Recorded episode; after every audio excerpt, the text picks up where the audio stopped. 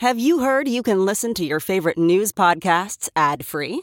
Good news. With Amazon Music, you have access to the largest catalog of ad-free top podcasts included with your Prime membership. To start listening, download the Amazon Music app for free or go to amazon.com slash ad-free news podcasts. That's amazon.com slash ad-free news podcasts to catch up on the latest episodes without the ads.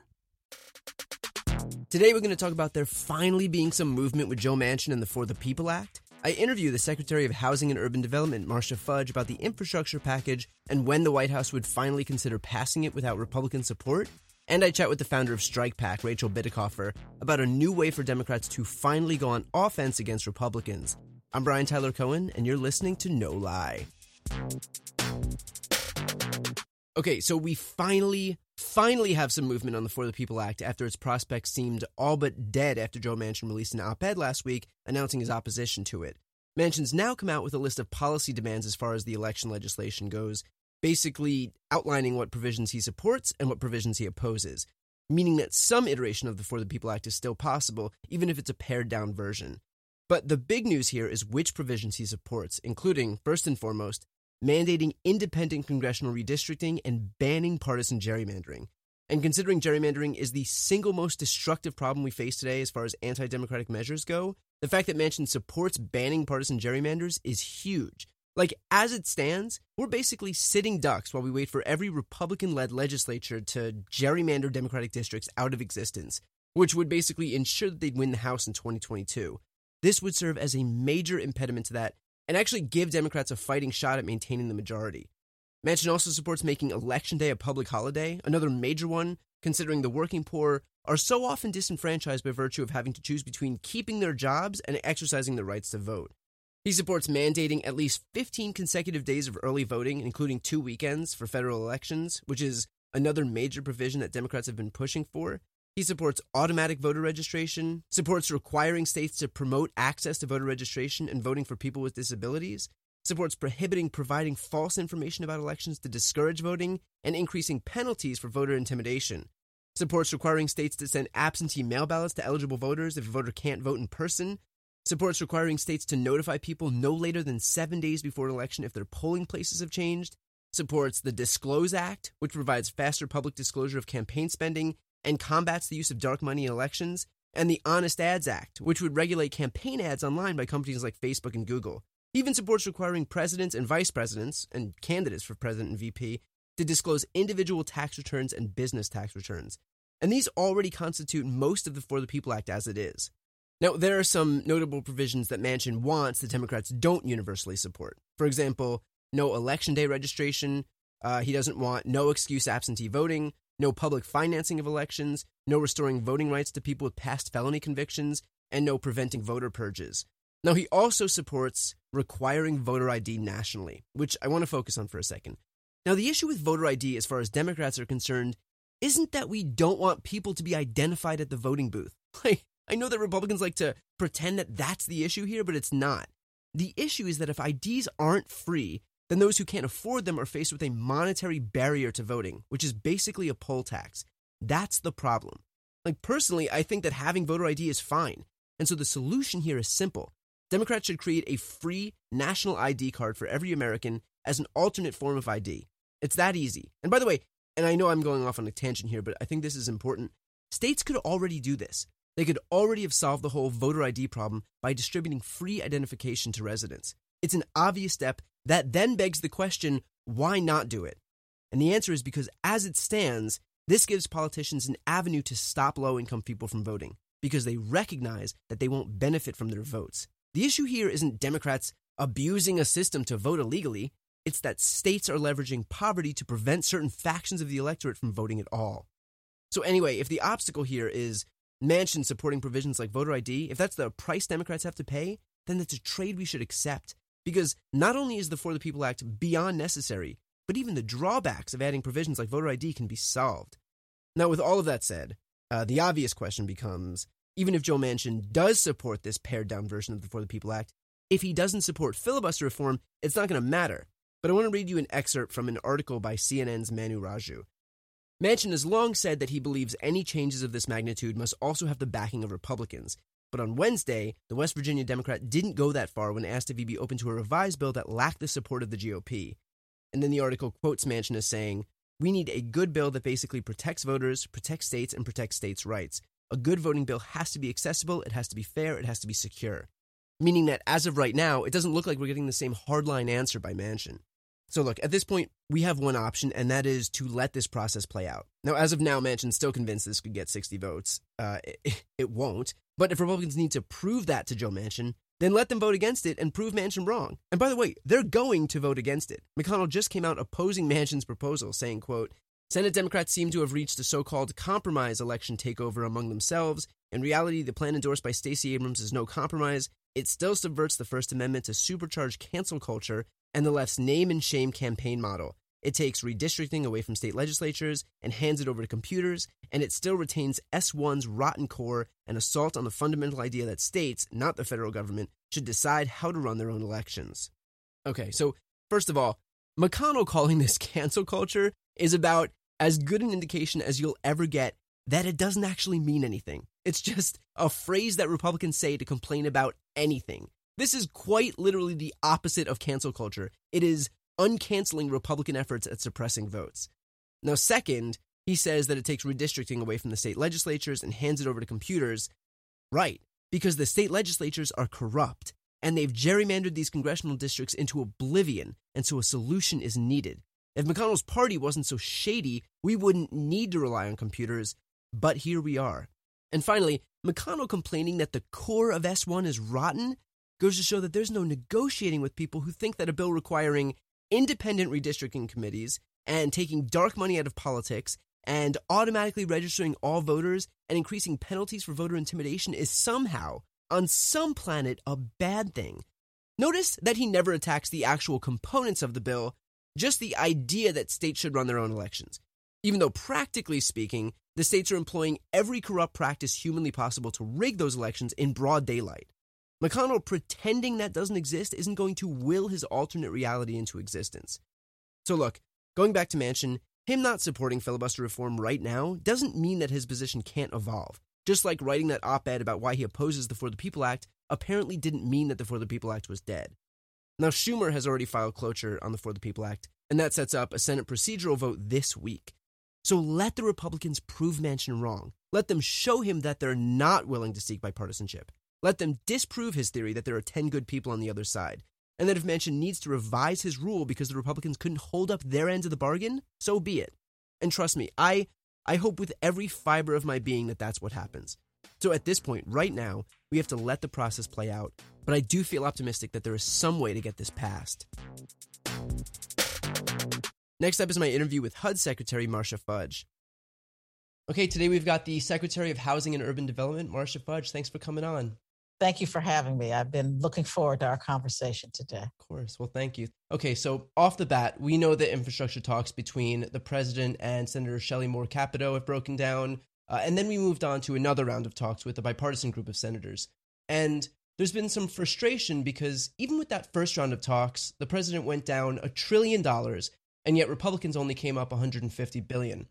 The bipartisan group of senators is already talking about skimping on raising taxes on corporations and on climate change, both of which should be absolute no-goes. So at what point will the White House say, you know, okay, that's enough, we tried, time to get moving on this? Well, I can't really speak for when that's going to happen, but I will say that um, there has been some progress. I mean, from the the Senator Capito's group to this new group, the resource, I know that the offer has already come up. It's probably nowhere where, near where we want it to be right now. But until the president says it's time to pull the plug on bipartisanship, I'm in it all the way. Are there worries the G O P is using bipartisanship as a stalling tactic just to run out the clock here? You know, I really can't speak to what the Republicans or the Democrats are thinking. You know, my position is one that is neutral, um, but I would suggest that Uh, for both sides, we are running out of time to do some of the things that I know must get done. And I think that this president's jobs plan, or as what some call the infrastructure plan, is something that is long overdue. It is something the American people want to happen. It is something the American people want to happen now. Uh, and it is, we've got to move it as quickly as we possibly can. Well, with that said, I mean, when would the reconciliation process need to begin if a bipartisan compromise isn't reached? Like, what's the what's the red line here? Is there a, is there a specific date? The only red line that the president has, has said is that the only red line is inaction altogether. But I would certainly hope that we would have some clear direction before the end of July. I think that that kind of becomes the time frame in which we have to move legislation by the end of the year. So I, I, I don't know what the president is thinking, and I'm not speaking on his behalf at this point. I'm just saying to you that I think that it does need to occur fairly soon. Okay. And and now what are Americans poised to gain, you know, if the proposed infrastructure legislation does become law? If this legislation becomes law, Brian, I can't tell you how strongly the American people are going to benefit. Just in housing, just in my own area alone, we're going to put more than three hundred billion dollars towards housing. We're talking about making properties that exist today Uh, more weatherproof, more resilient. We're talking about the intersection between public housing and, and climate. Uh, we are going to put more than forty billion dollars towards repair, upkeep, and resiliency of existing housing, build two million more new housing units over the next five years, put hundreds of thousands of people back to work. It is huge. The effects on this country are going to be so significant. I don't know that we will see anything like it in the past or in the future. This is the time that we have to make a real difference in how people live in this country.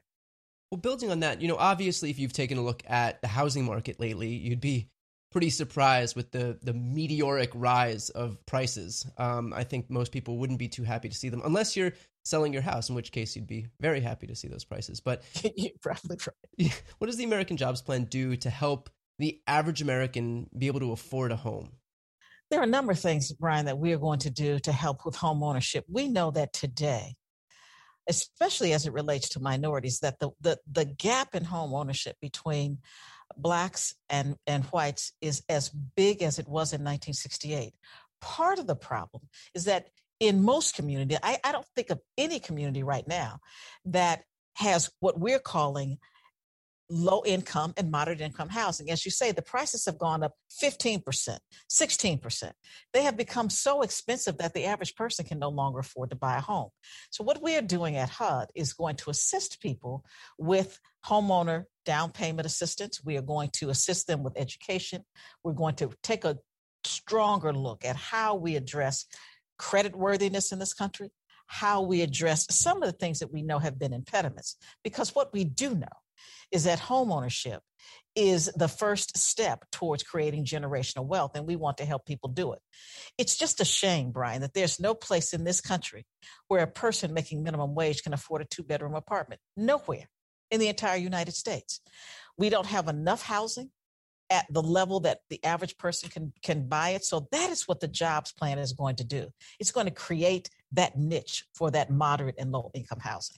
Yeah. And I, I think what's ironic about all of this, too, is that, you know, you have the, the Republicans who are opposing the American Jobs Plan right now are opposing efforts to ultimately, you know, by built by virtue of building that generational wealth, to bring people into the economy so that they can continue to stimulate the economy to help everybody make money. You know, at the end of the day, that's it, it, this is only going to help everybody. Everybody. You're absolutely right. We have so many people who have been locked out for so long that this is our opportunity. And I'm just really so pleased that the president has taken this kind of a courageous and bold and visionary look at where we are. Because you think about the numbers of homeless people, Brian. Not only do we have a problem with not having enough housing for people who can afford housing, think about the fact that we have on any given day, we know for sure in, in, in twenty nineteen, more than five hundred eighty thousand people in this country were homeless. We have a huge housing problem in this country. Now, we've seen a number of climate disasters ravage homes and communities. Can you explain how uh, how this concept of resilient housing is going to help people stay safe? Well, there is a requirement that the president has given us, and I, and, I, and I say requirement, not a request, that any housing that we build must take into consideration resiliency. The current housing that we have must be retrofitted and upgraded so that we can uh, deal with the climate. Just think about it this way. If you live in a home, a, in an existing home, and you don't have the kind of weatherproofing in your home that you need, your utility bills become some instances more than your mortgage. And so what happens is that people can, who can barely get into a home, if their home does not have the kinds of safeguards that we want in terms of weatherization and meeting the climate uh, situation, it's going to cost them so much they can't stay in their home. By the way, we we see this this constant, you know, this should be a given, right? Like we see this constant uh, fatal short-termism pushed by Republicans. You remember when Trump was trying to push people away from getting light bulbs that lasted four, five, six times the, the amount of time as a as an old school light bulb. And it was just like, you know, you, you have to stop pushing for this fatal short-termism just because it's something that we already have. And we, and God forbid we we have progress in any instance. But the other thing we have to do is stop living in the past. We have to start, we know things now that we didn't know ten years ago about sustainability. We know things now about how to build more energy efficient homes. We know how to do it. We have the technology. We have the know-how.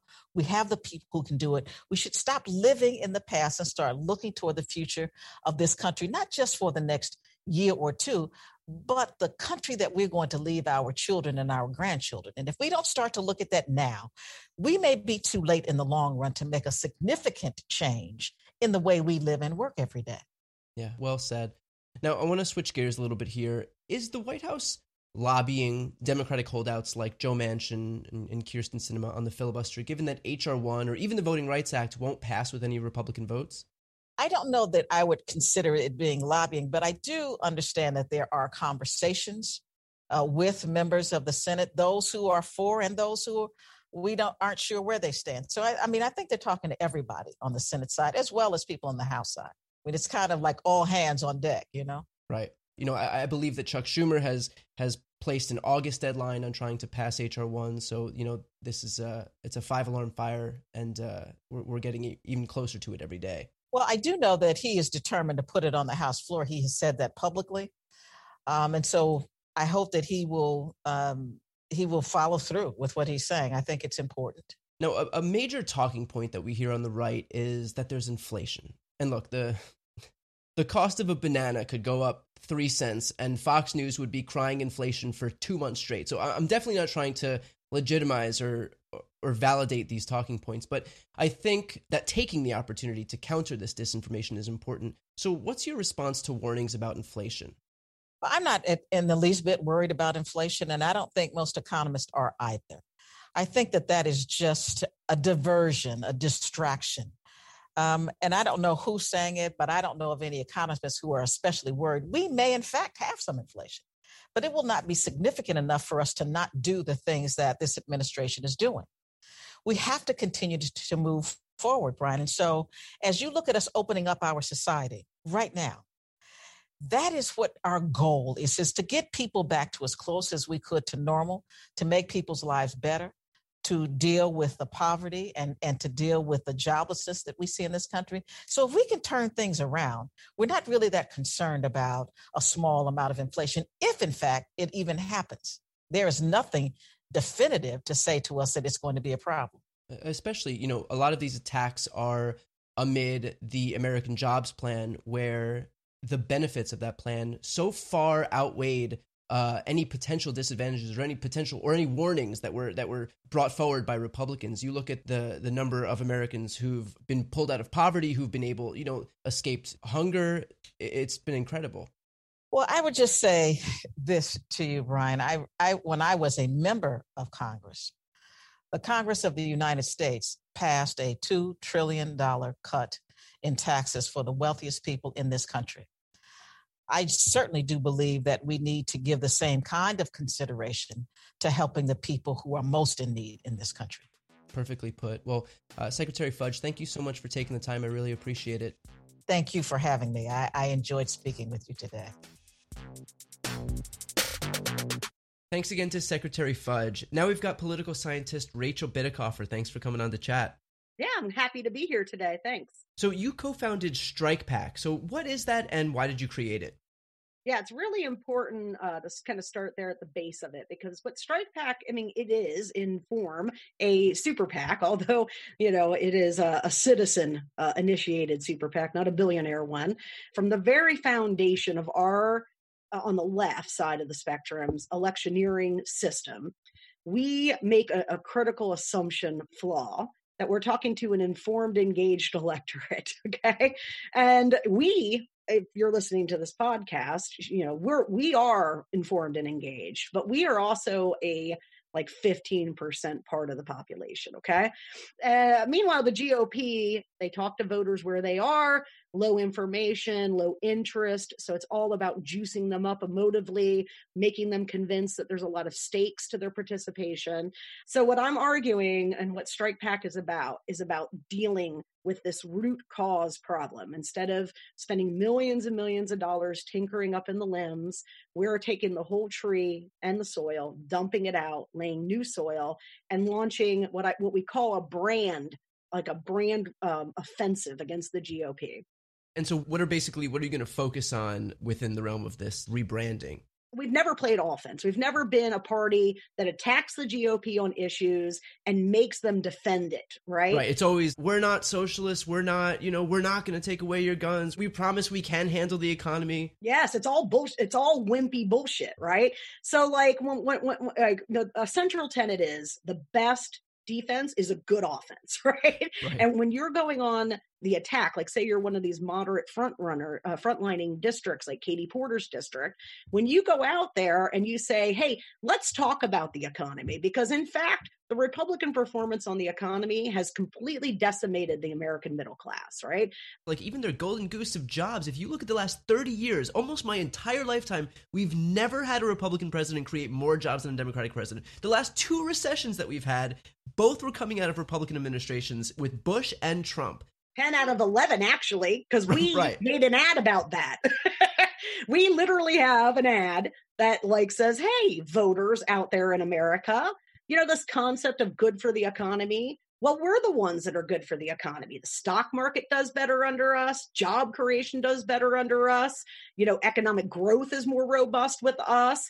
My goal is to shit so hard on the G O P's handling of the economy that I am breaking like the softer party alliances. And that, you know, if, if I hammer it maybe for five years, I can actually move public opinion away.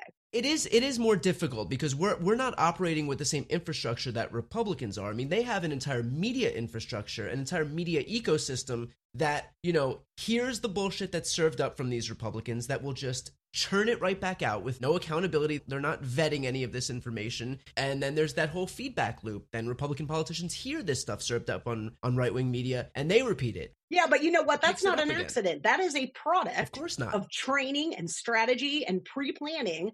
And I, uh, I've always suspected that we didn't do that on this side, but the last two years has taught me, no, actually, they don't do that at all. Like there is no strategic brain trust that directs our short and long-term strategy, right? So like to say to you, okay, you know, the, the we'll never be able to proliferate an alt media ecosystem. And judging by what it did to the G O P, because it was kind of a Frankenstein effect, it eventually ate them, right? You know, you really don't want that, right? But like, you know, it, in lieu of that, what you have to do is develop an infrastructure that's so robust and has so much resource that it can attack multiple fronts at the same time, right? So that's why I'm, I'm like, I am passionate about getting this project to to fly, because in their minds, the Democratic people who run these campaigns, they think, oh, all we got to do is show Amy McGrath with her air, you know, her airplane, right, or the chick down in Texas that ran, who Gina Ortiz, who was a fighter pilot or whatever, right? Um, and Val Demings on her Harley, and you know, oh, she doesn't want to defund the police because she was a cop. Like that is not going to cut it, guys. Okay, because that's what I said, full circle about our assumption about an informed, engaged electorate who can be reasoned with, who can be shown information in a wonky, brain-oriented way and persuaded, you know, that's bullshit, right? You're never going to win that fight if one side is assaulting you at a brand level in a marketing campaign, and you're trying to have a wonky discourse about policies that average Americans can't understand and have no interest in, right? it really does go to show the importance of like countering all of this pervasive disinformation. And that is why we are losing elections in, in, in a lot of these places. So it's not so much about changing the policy, because we're already on the right side of the policy. Yes. It's about changing the messaging apparatus that people actually receive. If people are getting the wrong information, then it doesn't matter what we stand for. We can stand for giving everybody a million bucks, but if they don't know it at the end of the day, then it's not going to matter. And you know what the real advantage is, too, is that we don't have to lie like them, okay? Like, because our policies are popular. But right, I want to tell you before. this, like the, the, the consultant class thinks the big change the Democrats need is just do more credit cleaning. Tell people what you're doing for them. I am here to tell you that that is not going to cut it. Do I want candidates credit claiming and running towards their own party and their own brand and not from it, when, which is what happens every time someone on the left says, I'm a fiscal conservative, right? All it does is say to the G, to, to the voters, you know, yeah, there's something inherently wrong with my party, right? So you never want to do that. But where credit claiming will be most powerful and what Strike PAC will do with it is it will say, the Democratic Party have broughteth this, and the Republicans are coming to take it from you, right? And by the way, if you have any doubts as to the effectiveness of that, just consider the fact that Republicans have employed that exact strategy for the last few decades. And look how well it's worked. I mean, they, they're forty years into a, to a campaign of rebuilding their entire infrastructure from the ground up. I mean, they run most state legislatures, they run the, you know, most state houses, and that is the exact strategy that they employ, except they employ it with lies, vilifying all of these people who don't deserve to be vilified, immigrants and poor people. And the fact is that the people that they're protecting are the actual people who are coming to take away prosperity. I mean, you yeah, know, yes, not yes, exactly. like protecting the ultra rich and billionaires and corporations. Those are the people who are keeping all of, you know, the middle class and low income folks down. No doubt. And you can't just talk about elites and ninety-nine percent and one percent and shit like that. Okay. You have to make it resonate to people. So it has to be personal. Like, we like to make everything we framed, right? Oh, you have to do this because, you know, this nameless, faceless person you're not related to